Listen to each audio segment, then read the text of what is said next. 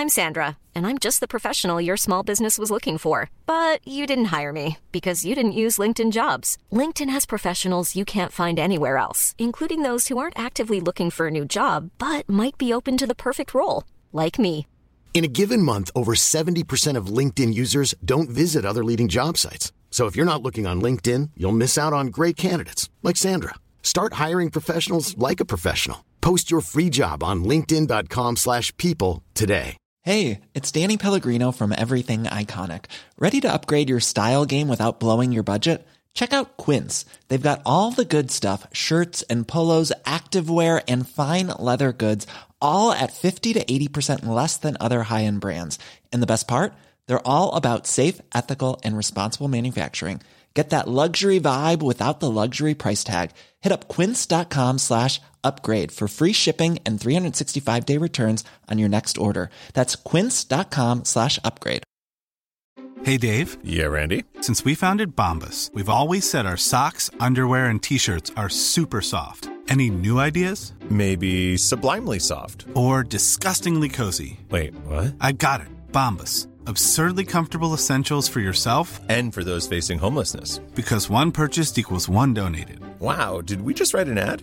Yes. Bombas. Big comfort for everyone. Go to bombas.com slash ACAST and use code ACAST for 20% off your first purchase.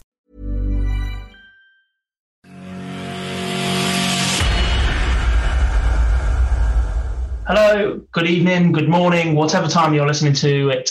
This is the Online Darts Daily World Championship podcast. It's day 10, is in the bag from Alexandra Palace. Uh, joining me this evening, or again, whenever you're listening to this, uh, is the boys Luke Pickering and Cameron McFarlane. Uh, boys, my second time in the hot seat, and we're reunited with the same crew once again. Welcome back. You love to see it, don't you? It's lo- lovely to be back together. I'm, I'm well disappointed, Cam. I teed you up there and you didn't just say absolutely. Like, No. you've let the side down less than a minute into my second stint. Like, what else? What am I going to do with you? Luke, you're going to have to carry me through this one. Absolutely. I'll do it. I'll do it. Yes! I'll do it. All right, I've got you. You can't just come in here and say my catchphrase. It's not. We're not doing it like that. well, you should have used it when you had the chance then, shouldn't you? I was waiting. I was waiting. Oh. Okay, uh, seems like there is only one place to start, and I'm not really sure I want to. Um, breaking news from the Alexandra Palace. If you've had your head in the sand for the last 10 hours, the reigning champion is out. Uh, Peter Wright has succumbed to giant Gabriel Clemens, losing 4 3. Um, yeah, I really don't know what to say on this one. I've spent a lot of time in the last few months insisting that this wasn't going to happen and that Peter Wright was going to join the ranks of Adrian Lewis and Gary Anderson as two-time back-to-back world champion. Um, I've had an absolute stinker. You absolutely have, and that's where I was saving it for. so, the first thing, before I give my opinion on it, how are you feeling? Oh mate, I'm having a. it- It's not been a good week. It's it's not been a good day. It's not been a good week. Um, I I think we just move on. Can we just get on with it? Let's let's just let's just talk about the game and that a man that's just averaged 101, hit nine 180s, um, and hit 14 and 44 attempts of his double has, has just lost four three and ended his defense of his crown. Um, To be fair to him, he didn't play badly. He he missed a few shots at key times, but Clemens just didn't go away, did he? He just he was just always there, and every every time he needed to, he hit a shot to keep himself in the game, and then in the end, got it done. to be fair, Peter Wright said exactly the same um, on his Sky interview that they got him for a little chat with Michael Bridge after the game, um, after the MVG game, for those that, that carried on watching it. And you summed it up perfectly there. They were Wright's exact words. I felt great, but he didn't go away and he took his chances. And he had a bit of a blip, uh, sets two and three, where he just really struggled on the outer ring. Um, and, and Clemens took advantage of it, Luke. He did, and I think set three highlighted it perfectly. Clemens' scoring average in set three was 88, and Wright's was 123, and he lost and he lost in set three. Now, realistically, there was one fault of Wright's today, and that was his doubles, and it was it was it was bad to see. He obviously he made history last year. It was a huge achievement for himself. And I know he said in his interview with Sky that he thought he took the tournament too easy. I think that's a bit of a cop out answer, to be honest. I think he struggled up there. He should have given all the respect to Clemens that he deserved because he played fantastic. But I think that's it's a, it's it's a it's a reminder to Wright that you can't take these tournaments easily. You're gonna have to push yourself. The standards only rise, especially when we go into MVG. How well he's played, 101 average. You're not necessarily going to win every game, so it's disappointing for him. And he'll come back next year. I'm sure a lot stronger, but yeah, really tough one for him to take, especially averaging 101, as you say. I think, yeah, like, I mean, it just shows how hard it is to go back to back in tournaments. You see it in in sport all the time. I mean, when was like people winning the Premier League back to back, or going back to back in the World Champs, or whatever it is? It's so hard to do, and so hard to go back and do it again because you've achieved that dream. You've achieved everything you've ever worked for, and to come in at the same level and intensity again is very, very difficult. And I don't know whether he has, whether he is being truthful when he's saying that he did take it a bit easier this year, or whether he's just just got beat today and he's trying to, I don't know, save face a little bit and just. I think it's yeah, I think it's a big example of saving face for him, but. Uh, he's still definitely this year proved without a doubt that he's one of the top three players in the world, and he's established himself well up there. If anyone had any doubts about him winning tournaments, he's won three this year uh, including the 2020 World Championship. So th- there can be no doubt now in anyone's mind that Peter Wright isn't one of the best players in the world. And so, in that respect, he's done everything he's come out and uh, he set out to achieve this year. But obviously, to defend the World Championship, it hasn't happened. And yeah, he hasn't he hasn't matched Lewis and Anderson, but there's plenty of time for him. And he, he doesn't look like he's going to quit the sport anytime soon. So let's see if he can get a second title he also hasn't matched the likes of Colin Lloyd because in falling early and the preceding result afterwards, he can no longer jump ahead of Michael Van Gerwen to world number one. Um, and with Van Gerwen's win, spoiler alert, we'll get onto that in a minute, only one person can stop Michael Van Gerwen from still being the world number one as of the 3rd of January and I'd rather it didn't happen because it's Gerwyn Price. it's Gerwyn Price, and that would just about. yeah, that would that would just top his off, right? So go on, Michael. Let's see. uh, interestingly, as well, these results also mean that because of Peter Wright's exit, we are guaranteed a new first-time world finalist. Which is a really interesting fact. That is that is going to be now. It's it's wide open to be honest. I think Wade and Price come in as favourites, but anyone down that sector of the draw is wide open. But can anyone stop the imperious MVG? That's that's what we that's what we've got to think. If anyone gets through, is anyone going to beat them average 106? Well, one man that is still within a chance is the man that knocked out the reigning world champion. It's Gabriel Clemens, and here he is in his press conference after his game. Gabriel, congratulations! Is that the biggest moment of your darts career so far?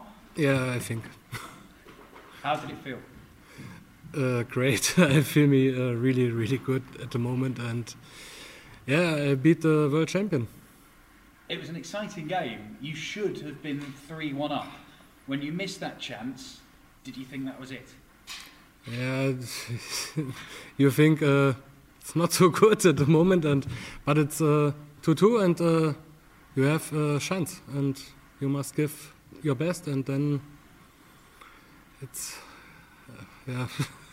How are you feeling in that deciding set? It was so close. There were chances for both of you. It must have been difficult to keep calm. Yeah, but uh, I'm really nervous in the last uh, leg.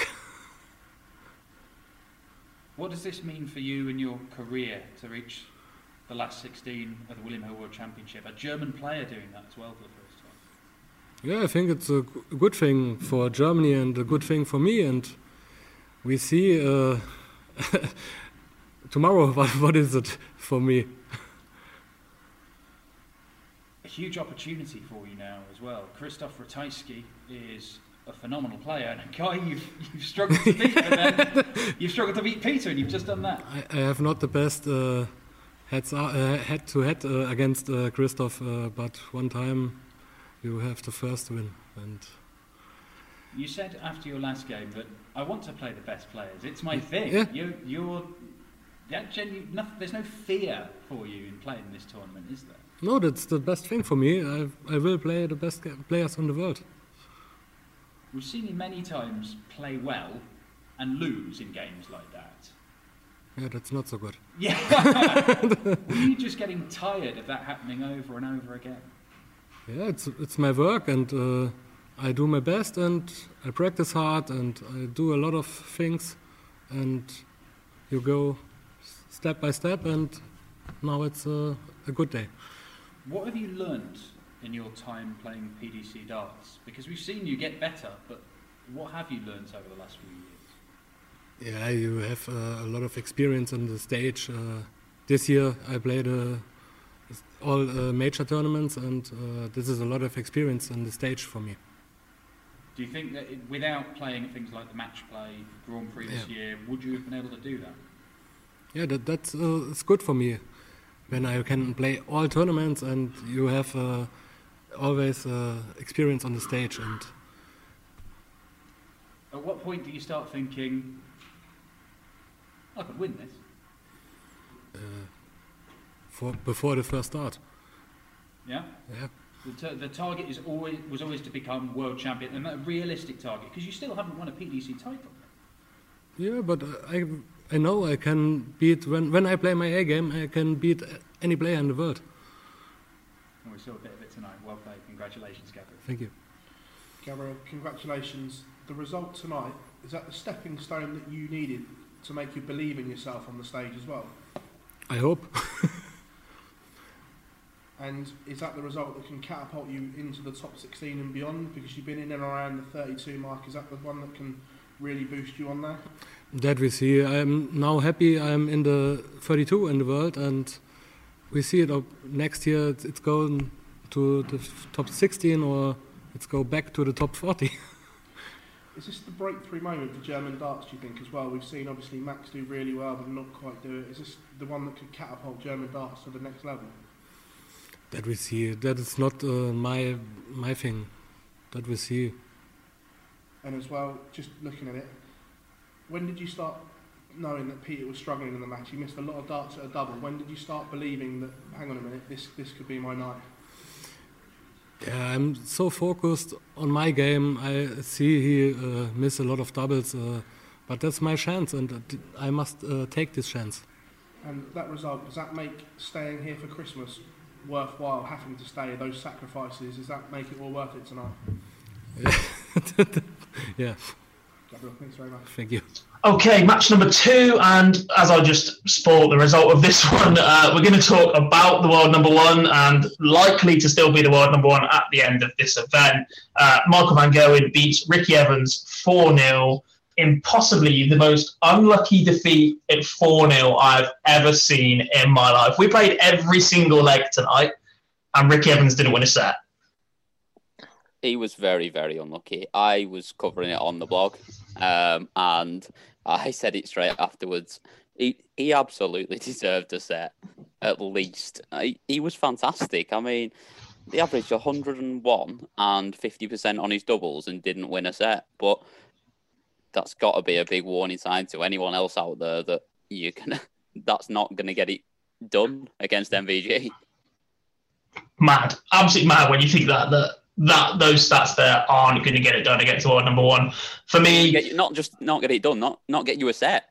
yeah, that's it's ridiculous. And for me, you knew it, it, it was inevitable, wasn't it? And there was that one moment in the match that was absolutely crucial. Ricky misses the ball for it was either one six four or one six seven. I think it was one six One four. six seven, I think it was. One six seven. You were on the blog. I'll go with you. If we're wrong, it's on cam. There we go. Just floating that one out there. Yep. And up steps Michael Van Gerwen to fire in a 150 checkout. Absolute heartbreaker. And at that moment, you knew what was going to happen first of the game, didn't you? Well, it wasn't just the it wasn't just the 150. It was the fact he just hit um, one seven one to leave it, hadn't he, or one seven seven He to leave yeah. it? What- He took out 321 and six. Yeah, it was the one one seven one. Yeah, and it was just like you just thought, yeah, he's he doesn't want. He, he he I think he was desperate not to lose a set today and to leave that that mark for everyone else there watching it that he's in charge and he does what he wants. Hundred percent. I think the form the man's now carried is not only shown by the fact he averaged 108 in the first round and 106 in the second round, and is if he carries this on, will break his own tournament record average, but his sheer consistency on not just the treble 20, but the rest of the board. There was a phase where he hit 12 treble 19s in a row without missing. Well, I've quite I've quite liked the fact that you know all year he's been switching down that treble 19 and he's becoming one of the most consistent hitters around the board now. He can hit any target he wants. He's the best player in the world. But what I did like to see today was the one hitting was back, and he, he's looking a lot stronger on that treble 20 as well as the treble 19. So did anyone get the feeling that he did that on purpose because Ricky was hitting a few and he wanted to got, do it? I think he, so I think many, he wanted to. He's so that confident. The Arsenal, Yeah. yeah. I think. I mean, Van Gerwen when he's dropping eleven darters to win sets, you know you're in trouble. Every time Evans was throwing a big shot, he'd follow it straight in. Obviously, the pressure just doesn't get to this man. But I do think he has done Evans some good because I think there was a lot of respect shown at the end of the match. Probably some words of advice. But I think, to be honest, for Ricky Evans now, he's proved that he's box office. He could easily get into the Premier League if he starts winning some seriously big games because he's it's quality to watch him. Every leg there, you were entertained. It was fast paced. It was a really, really good match. And obviously, Van Gerwen did, in the end, come out victorious. But 12 8 in legs, that would have been a much fairer score than a 4 0 loss in set. Definitely. I mean, he's agree. he's he's one of them for Ricky Evans. He's he's so watchable because he's so quick. It's fast paced. It's every game looks great. Even he could throw probably a seventy average and it still look good just because of the speed the game would flow at. As long as he was playing someone else who plays at that sort of pace. So and if he plays like that, he's going to beat a hell of a lot of people. But and that's where, like you said, I think there was a lot of respect at the end. You could see it in the way they were talking to each other at the end, and probably a good bit of advice and something that will give him a real bit of confidence going forward. Even though he's lost four 0 there's a huge amount to take out of that for Ricky Evans. Yeah, completely agree. One last question on this one before we have to move on. Who can anybody stop him? Um, if he plays like that, no, he wins it. Luke? But if he has a dip, maybe. For me, that was that was the imperious Matt Van Gerwen that I've known since I started watching darts. You know, he's had a bit of a dip this year, but I, I can't see anyone stopping him with players like that. The hunger is there. He is so ready for this tournament, and I think yeah, that that highlighted it. He looks unstoppable. I think in the quarters, providing obviously Dimmy gets through Dave Chisnall or Danny Noppert, that could be an absolute blinder that game. Um, obviously, Dimmy didn't play all that well today, which we'll get onto in a minute. But if he plays to the level he played when he played Paul Lim, what a game that could be. Interestingly, Dimmy was speaking about a potential meeting with Marco Van Gerwen in his press conference after his game Was. today. When there's still another game to go. And he fancies it. Yes, which, which is bold from Dimmy because we never really see him look that far ahead, and neither do a lot of players unless it's slightly coerced out of him. So, uh, speaking of press conferences, um, the only other one we're going to play for you is Joe Cullen after we speak about our next segment. Everyone else is available over on our YouTube channel, so go over Online Darts TV, check those out. Like, drop a subscribe as well. You won't miss any interviews or any content for us, especially when we get back to the Online Darts live lounge in the new year. Uh, plenty of content planned for you. So make sure you head over there to subscribe. Uh, and over there, one of the interviews you'll be able to pick up is world number one, Michael Van Gerwen.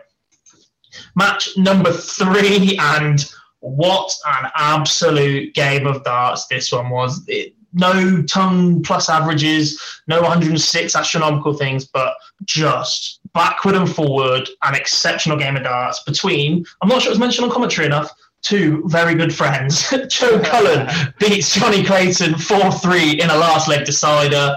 Wow, wow, wow. What a game, boys. Are they are they friends under the room together? Because I wasn't sure after watching the coverage, but Two of the No, nicest but- guys in the sport. So the impression I got, I think both of them.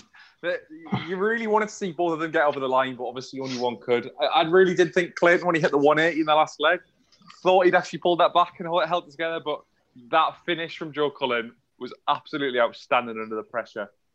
and it's something that I think the Euro Tour has given him that edge. It's something that I didn't think he had before in his locker, but today he really showed a bit of mettle. And I think, yeah, as you say, really close game. The averages weren't there, but at the end of the day, we still saw some good double doubling percentages, especially from Clayton. He was still at forty percent, uh, forty-one percent on the doubles. So realistically, when you went through on the live lounge, I do remember in the preview that the winner's average was well over 40% on the doubles. So you can't really fault Jonny Clayton's doubles averages there, uh, doubling percentage there. That, that was really solid. But yeah, Clayton, um, Clayton just missed out. Cully gets over the line. But yeah, quality match. It was a really good watch. Um, again, it was another one. I was covering it on the blog, and it was back and forth, back and forth. I mean, Clayton might feel like he could probably have got through based on the fact that he didn't score very well in the first two sets. Like they finished up with a similar average, Clayton about a point below him, but the first two sets he didn't score anywhere near he can, and he might feel like he kind of let those go there. But what a finish from Joe Cullen, and what I was so happy to see him get over the line and break that sort of hoodoo in the world champs that he's had for so long to get to the last 16 now whether he'll get any further, obviously, it's going to take not only a, a, better performance from him, but also it's going to take a dip from Van Gogh. Because if Van Gogh plays like that, I don't think he can beat him. But it was great to see him get over the line and get through. And probably the friendliest last leg decider you've ever seen in your life. I've never seen an opponent clap and cheer for you when you take out tops tops to beat him in a world championship in that format in a deciding leg. In a deciding leg after they've been going at each other for an hour and 20 looked, minutes on stage. He looked so happy about it. Like, I think he was just relieved they didn't have to throw another dart because it was just, it must have taken so much out of them, both physically and mentally. It was, it was a long game, it was a taxing game. There was long, long periods of concentration required from both players. Neither really switched off, neither really offered up freebie legs. It was constant back and forth intensity, and, and it was a superb watch. The other thing, four, uh, on, four ton plus finishes a piece as well. like just firing. And the highest was only one two four as well. So that's like prime James Wade territory. I'm, I'm going to get his name in there somewhere. I need to cling on to something. Of course you are. Like, no, but it, it was like any time they left anything in that ballpark between 100 and 130, you just thought it was going to go every time. I couldn't be more happy that Clayton did get his World Cup win, though, because uh, especially after that, he really deserves a big tournament. You know, he's improving every year. And I, do genuinely think he can take the step into the top 10. But he's going to have to start finding that clinical edge, even against his friends, and, and coming out victorious in these matches. I think I really did think that one was there for the taking, and I think on stage, and he seems like a really well mannered guy. And I think, to be honest, he was really happy for Joe Cullen, but his competitive side's got to be kicking himself and thinking that was that was winnable. That was a missed opportunity. I think it's one of them. He maybe he needs that edge. Maybe he needs that sort of. Maybe if he'd been playing someone else, he might have got over the line. And I you've got so. to find a way to put that to one side and at the end of the day, when you're up there on stage with them, it doesn't matter whether they were the best man at your wedding. You've got to treat them like that you've never met them and that you don't want to give them a leg. One last question on this one before we hear from Joe directly. Uh, Cam, you've already touched on it a little bit with his opponent in the next round. Now that the Alexandra Palace curse is seemingly lifted from Joe Cullen's shoulders, can he can he do the unthinkable and can he knock out the one and one in next round? Anyone can beat anyone on the day. Now, Joe's averaged 92 today, but come through an absolute ringer in the fact that it was he had to dig everything out to get through it. We all know he can average higher than that and play better than that. But it is going to take a dip from Van Gogh. And if Van Gogh averages 107, 108 again, then he, he's going to struggle to beat him whatever he does. I don't know if Joe has got 110 in him. But Van Gogh doesn't play like that every week. We've seen that happen, especially over the last couple of years. Yes, he looked great, but if he's slightly off, of course Joe can beat him. I don't think I've ever heard Joe Cullen interview afterwards go, I fancy it this week. Yeah. I mean, he's um, got, um, he's that genuinely could line be now, the difference. He's got over the line now. He's got that out of the way. Like, yes, beating Wayne Jones was a good result to get him into the next round, and it's a start. But realistically, that didn't mean anything yet. Getting again through now to the fourth round, somewhere he's never been at the Worlds before. He is over that. He is over that hump a little bit now, and he has got a chance to go and do something huge. I think Phil Taylor used to allude to it quite a bit about players picking up their performance when he used to come up against him. I think MVG is going to start. He, he's starting to get the same treatment now. And I think Cullen can play unbelievably well. He can average 102, 103, do the same as what Ricky Evans has done. But at the end of the day, if he gets beat 4 0, you can average as high as you want, but realistically, you're not going to get close to him, Van Gogh and players like that. I mean, Evans' average has flattered him a little bit today, I think, because had he been put in positions where he actually had darts to win sets and darts to even potentially win the match, there would have been more darts missed. The average would have come down. I think Cullen's going to get the same treatment. He's going to play really well, but Van Gerwen, I, for me, I think there's about 1% chance that Joe Cullen gets through that match. So everything's going to have to go right for him. Um, for me, Van Gerwen gets through that quite easily. I think Well, he's got. To win. let's- I think he's got to win the first set. Yeah, completely agree. Well, let's see how Joe is feeling after his win. Anyway, we'll check in with him in the press conference. Joe, what a finish to that game. And I'm not sure I've ever seen somebody smile so widely after someone's taken out a top stop spin to beat in the last leg to decide it. Yeah, it's, it's the best time to do it as well. You know, the last leg at the Worlds, you know, you can't have so much more. It was, um, I, I I felt like I put myself under a little bit of pressure that I really shouldn't have done, but who cares? You know, the record I've got here just to just to get a win, you know, it's really really good for my confidence. What was the journey that you went on in that game like? Because two sets up, then behind, even in the final set, you're behind and have to come back. Even in the final visit, you must have thought, I've made a mess of this. Oh, hang on, I've won the game. It, it was a strange one. I, th- I think Jonny caught me off guard, to be honest. Um, Jonny's not one who shows much emotion. I think the most emotion I ever saw him, you know, show was at the World Cup with Gezi, but I think he was sort of feeding off Gezi then. But I don't think he was happy the way he was playing the first two sets, being 2 0 down, and he, he was he was large in it like like I'd never seen him before. You know, I- it wasn't, you know, I didn't take any offence to it. I just thought, well, you know, he's, he's bang up for this. You know, he's, he's not going anywhere. And he came back at me, you know, and I just, I just, I don't know. I, I, I didn't panic, but it just, it just caught me off guard. And I just thought, well, you know, just get yourself together. He's, he's bang up for it. So, you know, show him that you, you know, you're up for it as well. And like I say, to come back from 2 0 down the last set, but I fancied it. You know, normally people may may give up. You know, I might have given up in the past, but I, I, I fancied it. You know, I just thought it's one break, it's my darts. If I can get to two one, break him, then you know, then then see what he's made of. And to be fair to him, he's made of you know pretty stern stuff. He hit the 180 in the decider as well. So, you know, but who cares? I want to don't care. Well, look, uncharted territory for you, the last 16 of the William Hill World Championship, and fair to say, without playing your best stuff so far. Yeah, well, you know, we'll we'll see how far I can go. I'm I'm, I'm here for the long haul. You know, I've, I've brought my brought my dad with me. You know, it doesn't it doesn't normally come, you know, normally, but this this year he's been coming to a few of them, and I seem to be sort of thriving. I think, I, especially with with you know the way the COVID is and the restrictions. You know, you know, a bit of company. You know, it's it's, it's a lonely place. You know, especially with the restrictions, and you know, to have my dad with me, it's great. And he's like I say, he's um, to be fair, he's my biggest critic as well.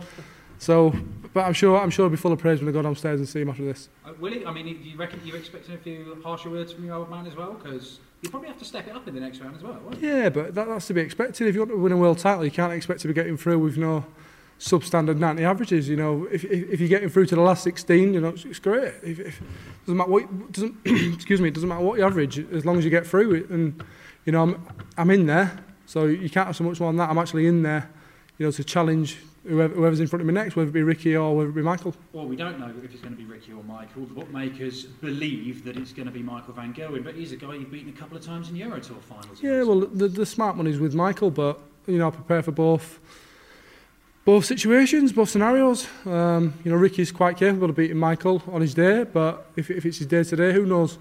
Whoever it is, you know, I'm in the last 16. You know, who, who cares? You know, I'd rather play Ricky if I'm honest, as would anyone. You know, you'd rather play Ricky than the world number one, but whoever it be, whoever it be, you know, I'm, I fancy my chances to beat them. Beating MVG on the tour is one thing. Beating him in a final of a big stage event like a Euro Tour is another one. Do you think beating him on the William Hill World Championship stage is another level again that you'd have to find? Yeah, well, hopefully I'll tell you. I'll tell you Wednesday morning. You know, we'll be having this this chat. You know, after after I've beaten him or Ricky, who, like I say, it's Ma- Michael. Michael's the man to beat. He's, he's the bookie's favourite for a reason, but he's he's there to be beaten. Do you know what I mean? I'm I'm confident I can beat him. I'm confident I can beat Ricky. Whoever it be, you know, I fancy my chances. Well played tonight. Thank you. Cheers, Dan. Joe, congratulations, mate. 3 1, should have been 3 1 up, 2 all, then 3 2 down. Are you thinking Curse of the Worlds has struck again? No, to be honest, I was thinking I should have been 3 1 up, but then because there was a break after the fourth set, I went off. And to be fair, Jonny, I think, missed two at double 16 for a 50 check out to win a set. So I thought it's evened itself out there. Don't get me wrong, I was, I was fuming myself that I'd missed a 68 to go 3 1 up, but I thought, well, you know, 2 all isn't the worst result in the world. You know, I probably thought he deserved two sets the way he came back. So, you know, it was just just a matter of, you know, reset and go again, the best of three sets. Playing Jonny's always going to be difficult because, as you say, you two are really good mates. Is the whole process different to a normal match when you're playing someone close? It's, it's, it's, it's not so much different. It's just, it's more, it's more the personal side of things. You know, like normally, if it, he was playing, you know, another player, he'd have come inside my table, you know, would have talked nonsense, you know, for the for three, four hours that we was there before, and it was just, it, it just wasn't the same because we was playing each other, which I understood. Um, like I say, I was the first in the venue, and then Jonny sat at a different table, which is fine. But then from the other side of the room, he's just, you know, sending me stupid texts, you know, about football and things like that. So it's, it is what it is, you know. You, you, you've got friends in the game. You don't, you don't want to have, you know, live the darts life sort of in a lonely, lonely space. You've got friends in the game, but there comes a point where you have to play your friends, and luckily I was, you know, came out the best side this time. What was Christmas like as well, knowing that you were coming back, and what was the drive back Boxing Day like? Yeah, it wasn't too bad. I, I was more thankful I didn't have to come back Christmas Day. You know, um, you know, I had a couple of, couple of, couple of drinks. You know, as you do at Christmas. But you know, if I'd have come back Christmas Day, it would have been totally different. I had, I think, I had an hour's practice at Christmas Day. You know, the wife weren't happy, you know, my family weren't happy, but I'm like, well, you know, I want to be world champion, so you know, the, the sacrifices like that. But you know, it was it was nice to go back. You know, I felt for I felt for the foreign guys, you know, who were stuck over here. I think um, when I pulled up at the hotel Boxing Day, first person I saw was Michael, and he, he just looked, he looked, you know, he looked so not down, but just really deflated, you know, because obviously he's got a young family. He wants to go home, things like that. And um, like I say, I was one of the lucky ones being from the UK that I could go home. So I think the fans should appreciate, you know, what the foreign boys do, you know, just to put on some entertainment. Touched on that, what you said there. If it was to be Michael, do you think that could be to your advantage, the fact they've had to spend Christmas over here? I can't see how playing the world number one as opposed to the world 30, number 32 as, as an advantage. Just the fact his attitude, like his old demeanour, and the fact that. Yeah, but yeah, but yeah, but then that, that's a dangerous way to look at it because he's thinking, well, you know, I'm going to make it worth it that I've stayed over here. You know, he, he wants to tear everyone's head off, and rightly so. But like I say, it is, it is what it is. You know, Ricky's Ricky's in the you know the last 32 by right, as is Michael. You know, so whoever wins, you know, it should be a good game, whenever it be, 29th, I think maybe. Joe, pleasure as well. Thank you. Cheers, Phil. So there are plenty of pivotal, pivotal moments in, in that match, but you look at that first set and he went to 2 and hit, I think he hit a 103 finish to, to take that first set. Looking back, that was probably quite a pivotal moment, wasn't it?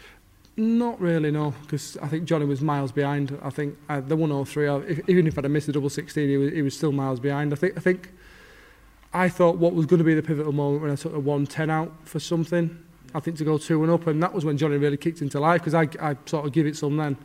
And then Jonny, you know, wasn't having it, and you know, he came back great at me, but you know, I'm glad, I'm you know, really proud of myself the way I held myself together to get over the line.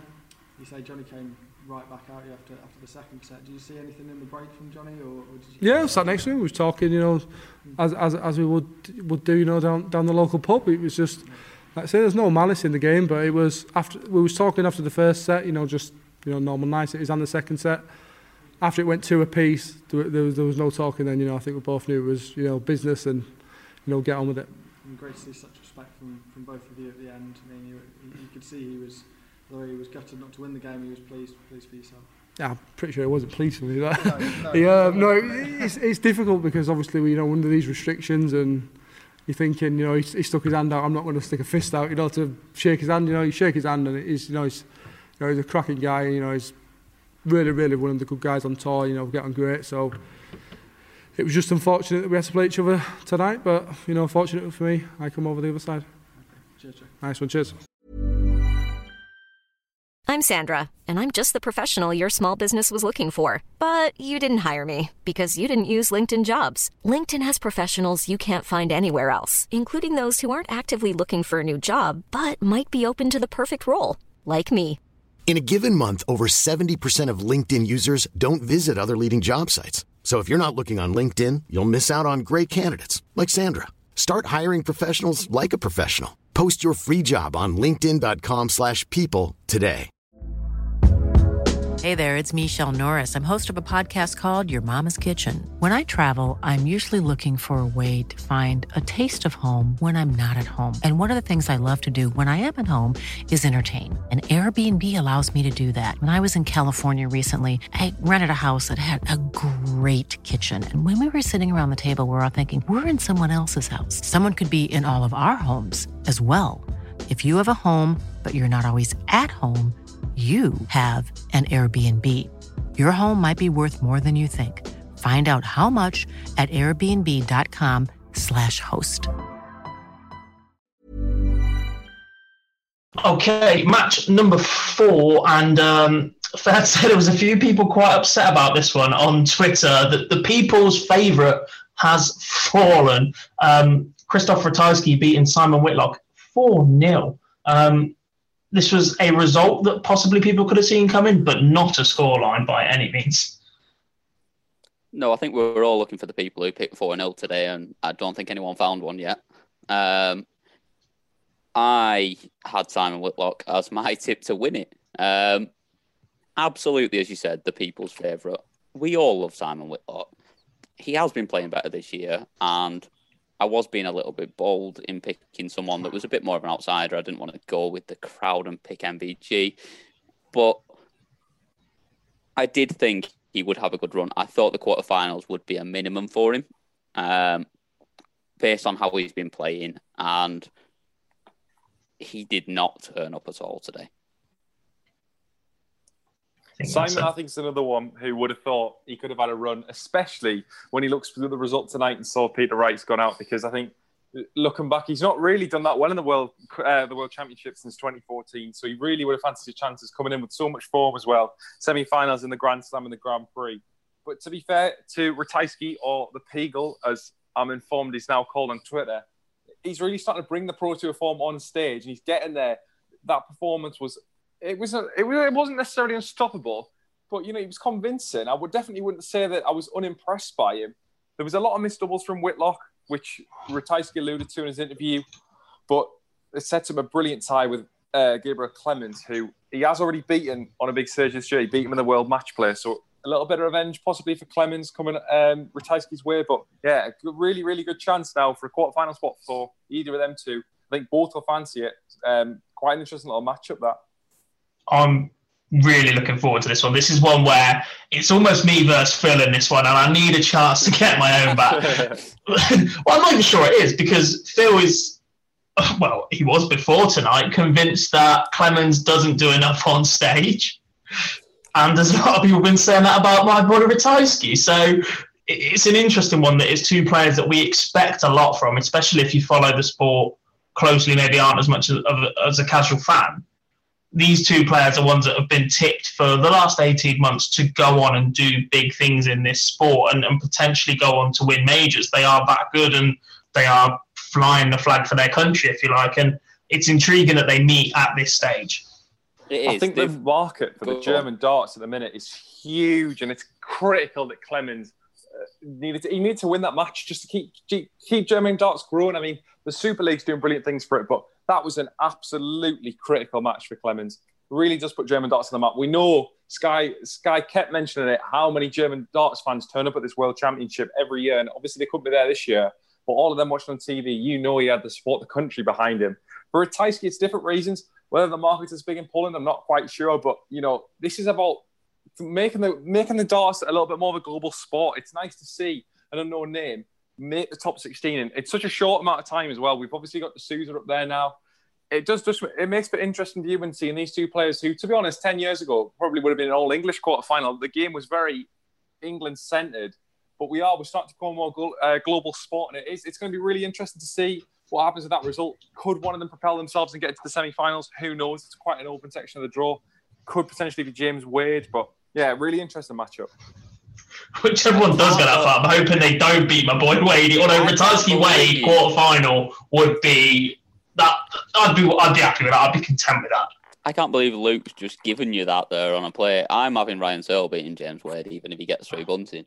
Um, Clear off. Just to throw it back at you there. Cam, if you want to be on my third stint as hosting, you better start being nice. you realise that I've got more chance of getting on it. Get, get on side, or you're done for. You do realise I've got more chance of getting on it if I give it you because Jar does the rota. Yeah, well, forget him. if he cared that much, he'd be here tonight, right? Wouldn't he? Like, He let, still us does the just rota, so he can stick me on with you every single time if he wants to. And I'll not send you the link every single time, right? Before we descend into chaos. Um, solid performance from Ratajski getting over Simon Whitlock, as we said, sets up a tie with Gabriel Clemens in the next round. Penultimate game of the evening. Um, I'm not sure who it was in the team, but one of them definitely tipped the loser of this match to f- go deep in this tournament. Was it one of you two? Um, no one tipped them to go deep. We may have picked them as an outsider to have a little bit of a run. Um, Did, did, did you pick Kim Huybrechts have a bit of a run? I did, and to be fair, I genuinely didn't realise it was you, but this is fantastic after the last segment. So brilliant timing. Um, I mean, I, I personally would have liked to see Kim do well as well. I, I, I like the bloke, got a lot of he's time for him. man. Um, I, I wouldn't go that far. I seem to collect art players that aren't very popular as, as my favourites, but we'll carry on. Um, not the highest standard of match again, a couple of 90 averages for the players, uh, but Ryan Searle doing enough to get over the line once again at the Alexandra Palace. Yeah, and I mean, fair play. Ryan Searle is a very good player and in a in a good bit of form at the moment, and could again. I think he'll give James Wade a lot of trouble. If Wade, I, I'm pretty much giving Wade that game against Bunting, which is probably a little bit harsh, but I, I just can't see Bunting coming through that. To be fair, I picked Huybrechts to have a little run. I picked him to beat Ian White and being Ian White being the seed to go out early on. Um, but yeah, after two ton plus averages, a ninety today was not not really what any of us were probably expecting Huybrechts to put in there. Is Um, it yet another case of what could have been for Kim Huybrechts? I think it is because, uh, all right, Searle's hit eight one eighties, but he's only finished up eh, averaging ninety, just under ninety two himself, and he's thirty percent on his doubles. It's not a high standard to have beaten, really. Um, and if he played anything like he played in his first two games, it's it's a very comfortable win for Kim, and he just he hasn't done it. But I think there's a lot for him still to take from the end of this year. I think him and Demi had a good run at the World Cup. He's played well recently in individual tournaments as well. Getting to obviously the third round of the Worlds is an improvement on the last couple of years for him. He's he's not been playing well, and he does seem to be coming into a bit of form and feeling good about his game. But for whatever reason today, it just wasn't quite there. Yeah, Luke Ryan Searle obviously runs at 4 2, not the most impressive, as we said, but another result at the Ali Pali, another chance to move on. His record here really is becoming quite something, isn't it? I'm hoping he's learned to right his wrongs from what happened with Anderson. I think, you know, he's probably got the chance again. I'm going to do the same as what Cal's done. I am going to rule out Bunting. I think Wade makes it through. He's got another chance to play an experienced player on that stage. And hopefully this time he does actually get up the line because he was obviously so close against Anderson a few years ago. I think he's he's proven himself. You know, he's won the Pro Tour this year. He won a Pro Tour, not the Pro Tour. He's won a Pro Tour this year. So he has done well there. The, the finishing was poor. The- There's no question about that. 28 missed, missed starts at double isn't good enough. That's not going to be good enough against the man who's literally known for being the most clinical on doubles in the PDC. So he's going to have to up his game. He knows that, but he does fancy it. And I know he mentioned in his interviews after after the game that he is he is up for this, and he thinks if he can if he can raise his game a little bit, I don't see any reason why he can't go and make at least a quarterfinal, but maybe even semi-finals. And who knows from there, anything can happen. up to 37th in the world right now. Another win would put him up to 33. That win, incidentally, jumps in one place above Kim Huybrechts in the order of merit. How high can Ryan Searle go with a good run next year? Not even with a good run next year. Like, where where do you boys see him landing next year? I think he's a top 32 player. I think he's got it in his locker. The fact he's doing it on the biggest stage shows that he can do it under pressure and when it matters. And I think he will keep climbing. And I think I, I don't I don't know how high I think he will go. I think he does have a, a ceiling. Um, but but yeah, he's he's got he can certainly rise a bit more yet. Can he make the top 16? Um, yes, I'm gonna say. I, actually, yeah, I am gonna say he can. I think I was sort of debating between sort of top twenty in my mind. Then, I, no, I think he can. Um, I think the fact that he's doing it at the Worlds and having such a good record here shows you that he can do it, and he can do it when it matters. So yeah, I think he can. Luke, yourself? I'm going to go slightly bold, and I'm going to say that Ryan Searle will be in the Premier League within the next five years. As a, as a player or as a contender? Because a trip to Exeter, which is very, very close to where he lives next year, I genuinely saw that flouted on Twitter earlier, and I wouldn't be upset with it. I'm not. Are we are we fancying the contenders next year? Do, do we- Um, if, if contenders returns is what I should have put on there. I, I, yeah, I I don't don't think think this is be the on. place for a Premier League conversation as such, but I, I, I, I personally think that it it was a good stopgap for what it needed to be for the year or so that it worked really well. I think we all know then, there was a reason it got a second year.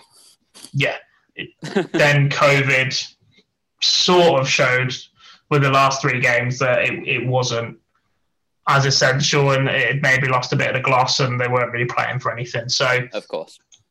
Instead of But, straight uh, off if- if there, it- I'll jump back in and say Ryan Searle. I do genuinely think he's got the game to to get to the sort of 98, 99 averages, and at that point, you're a Premier League player. You're well qualified to get in there, survive, and potentially make the playoffs. Who knows? We'll let's see what happens. The Premier League is a bit of a lottery at times, but yeah, I see no reason why he can't. He's got the 180 hitting the scoring powers there. If he sharpens up on the doubles, he can definitely go on and become one of the top players in the world. He's got to win something to get in there, though. This is true. That might be the stumbling block.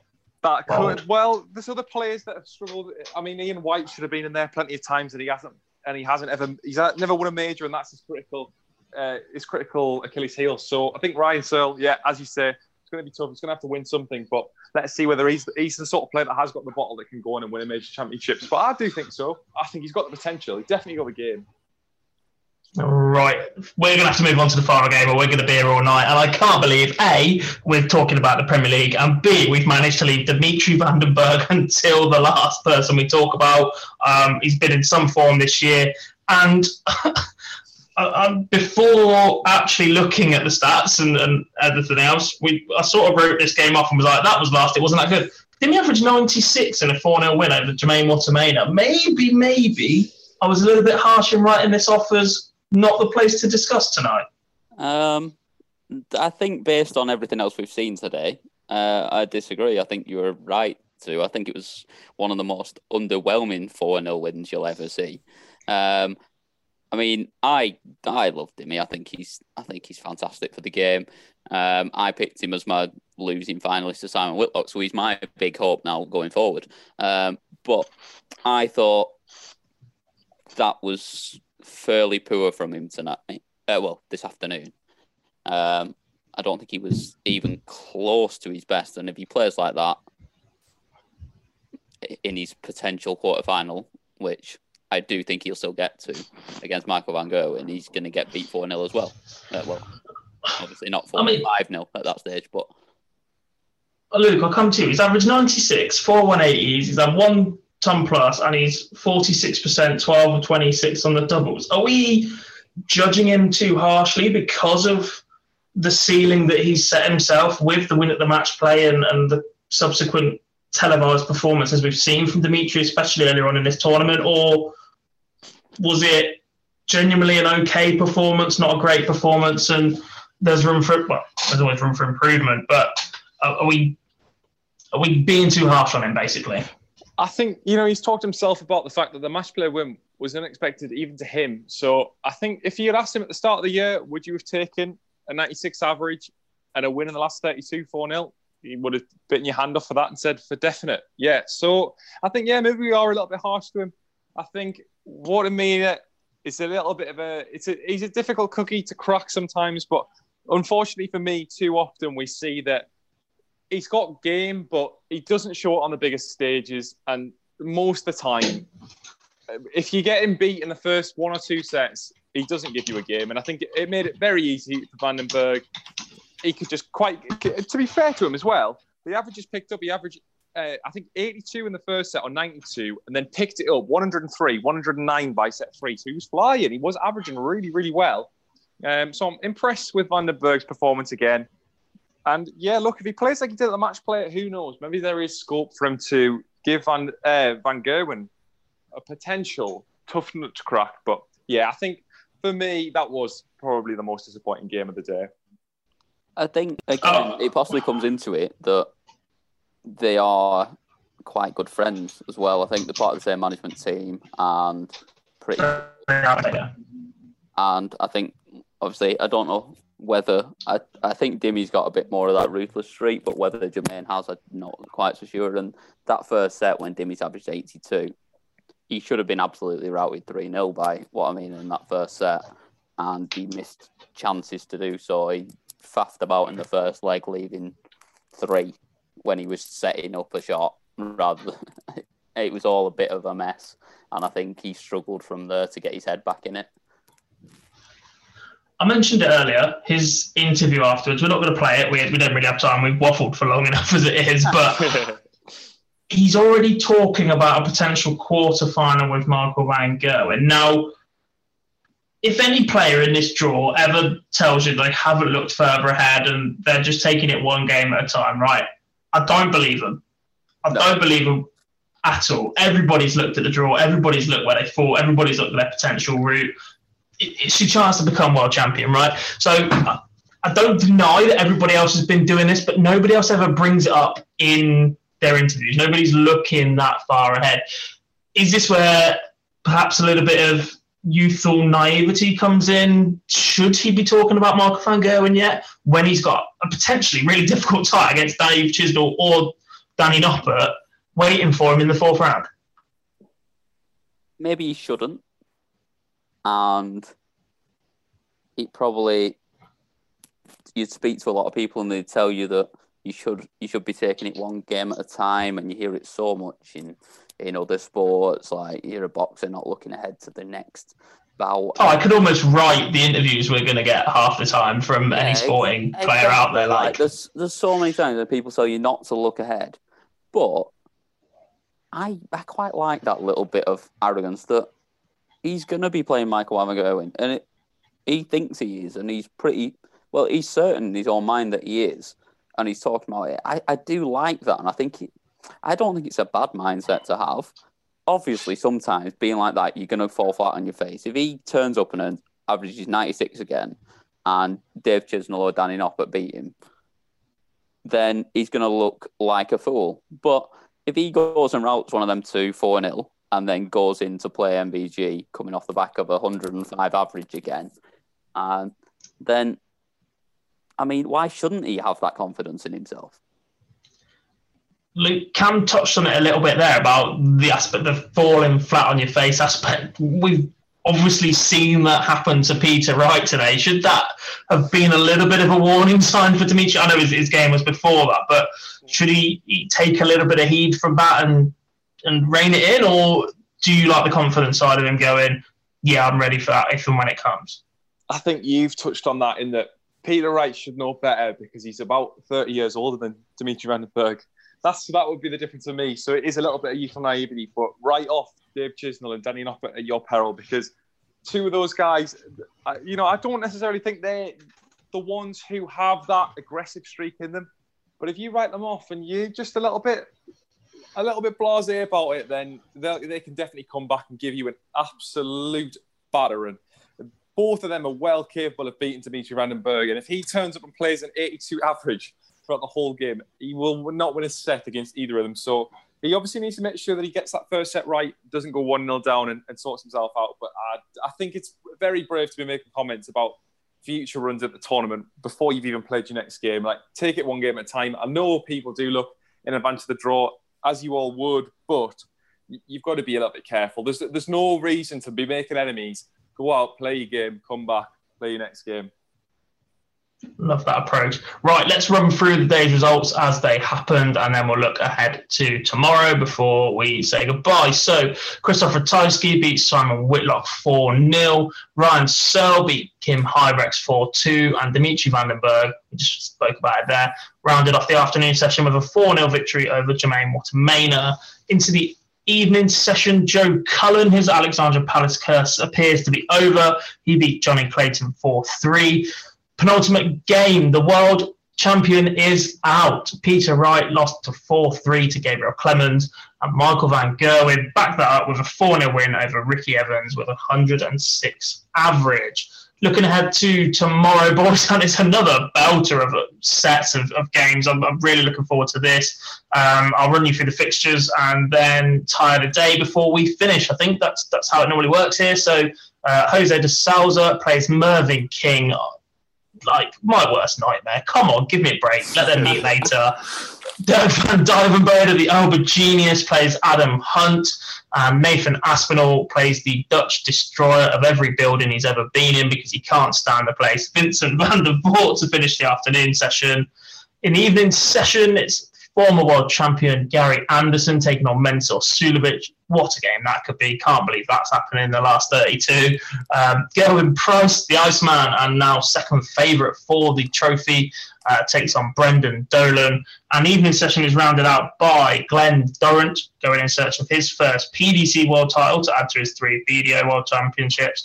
Goes up against the American Daniel Baggish, who knocked out Adrian Lewis in the last round. Gents, tie of the day, please? Go on, Luke. I'll let you go first on that one. Uh, I'm going to jump in with a bit of a. It's a bit of a shock call, but I'm going to go for Durrant against Baggish, and I'm going to say Baggish wins that. Ooh, I didn't ask for a winner. I just wanted to know what was going to be good. Dan Simpson. You spoiled the surprise now. Dan is going to rip me for Dan's, it. But he's I, absolutely. He's gonna. He's just never gonna speak to you again. I think Danny Baggish this year. I've seen very little of a Glen Durrant that could win the World Championship. And to be honest, I've seen quite a dangerous Danny Baggish, and I think, yeah, I think he rolls him over. I think that game could be a little bit exciting. I think there could be a few sets in there. We could go maybe six or seven sets, but for me, Danny Baggish comes out on top.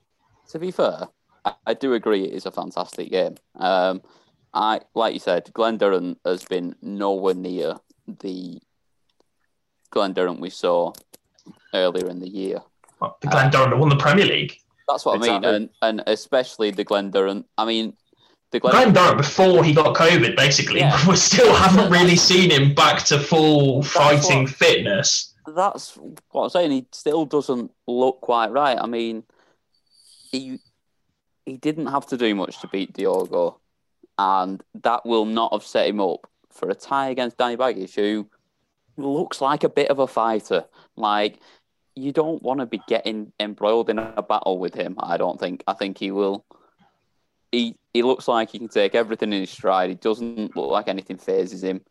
If it gets a bit, if it gets a bit tight and a bit nervy, he seems to deal really well with it. So that could be a, could be a brilliant game. Um, I'm gonna have to pick a different one now as my game of the day, just just for a bit of bit of variety. Um, Keep keep stalling.